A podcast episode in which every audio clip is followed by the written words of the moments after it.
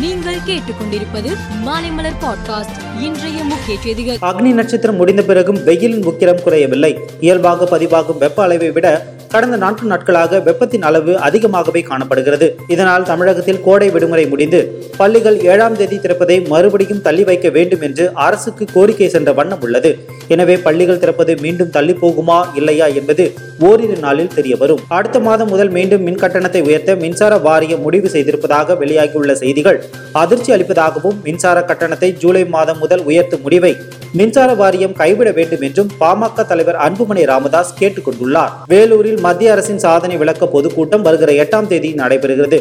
மத்திய உள்துறை மந்திரி அமித்ஷா பங்கேற்று பேசுகிறார்.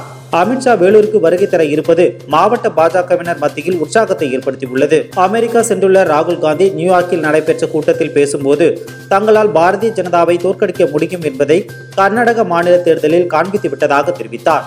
வரும் தேர்தல்களில் இந்திய மக்கள் பாஜகவை தோற்கடிக்கப் போகிறார்கள் என்றும் அவர் குறிப்பிட்டுள்ளார். ஒடிசா மாநிலம் பாலசோரில் நிகழ்ந்த ரயில் விபத்தில் இருநூற்று எழுபத்தைந்து பேர் உயிரிழந்துள்ளனர். விபத்து நடந்த இடத்தில் சீரமைப்பு பணிகள் முழுவீச்சில் நடைபெறுகின்றன. அப்பகுதியில் ரயில்வே துறை மந்திரி அஸ்வினி வைஷவ் ஆய்வு கொண்டார். பின்னர் செய்தியாளர்களை சந்தித்த அவர் ரயில் விபத்துக்கான மூல காரணம் கண்டறியப்பட்டுள்ளதாகவும் மின்னணு இன்டர்லாக்கில் ஏற்பட்ட மாற்றத்தால் விபத்து நடந்துள்ளது என்றும் கூறினார். ஒடிசாவில் ரயில் விபத்து ஏற்பட்டதை அடுத்து பாலசோர் வழித்தடத்தில் ரயில் சேவை சீராகும் வரை கொல்கத்தாவுக்கு கட்டணமில்லா பேருந்து இயக்கப்படும் என்று ஒடிசா முதல்வர் நவீன் பட்நாயக் அறிவித்துள்ளார். பூரி புவனேஸ்வர் கட்டாக்கில் இருந்து கொல்கத்தாவுக்கு தினந்தோறும் ஐம்பது பேருந்துகள் இயக்கப்பட உள்ளது என்றும் அவர் தெரிவித்துள்ளார். ஆஸ்திரேலிய கிரிக்கெட் அணியின் அதிரடி பேட்ஸ்மேன் டேவிட் வார்னர் ஓய்வு முடிவை அறிவித்துள்ளார். இரண்டாயிரத்தி இருபத்தி நான்காம் ஆண்டு ஜூன் மாதம் நடைபெறும் இருபது ஓவர் உலகக்கோப்பை கிரிக்கெட் போட்டியே தான் விளையாட போகும் கடைசி சர்வதேச போட்டியாக இருக்கும் என்று அவர் கூறியுள்ளார்.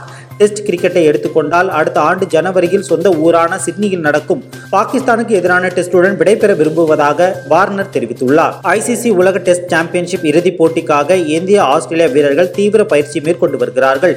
இப்போட்டி குறித்து பேசிய ஆஸ்திரேலியாவின் முன்னாள் ஜாம்பவான் கிரேக் சேப்பல் இந்திய அணியில் சிறப்பாக விளையாடி வரும் சுமன் கில் வெளிநாட்டில் ஏராளமான போட்டிகளில் விளையாடி உள்ளதாகவும் மிட்சல் ஸ்டாக் போன்று கூடுதல் வேகம் மூலம் சுமன் கில்லை திணறடிக்க முடியும் என்றும் தெரிவித்துள்ளார். மேலும் செய்திகளுக்கு மாலை மலர் பாட்காஸ்டை பாருங்கள்.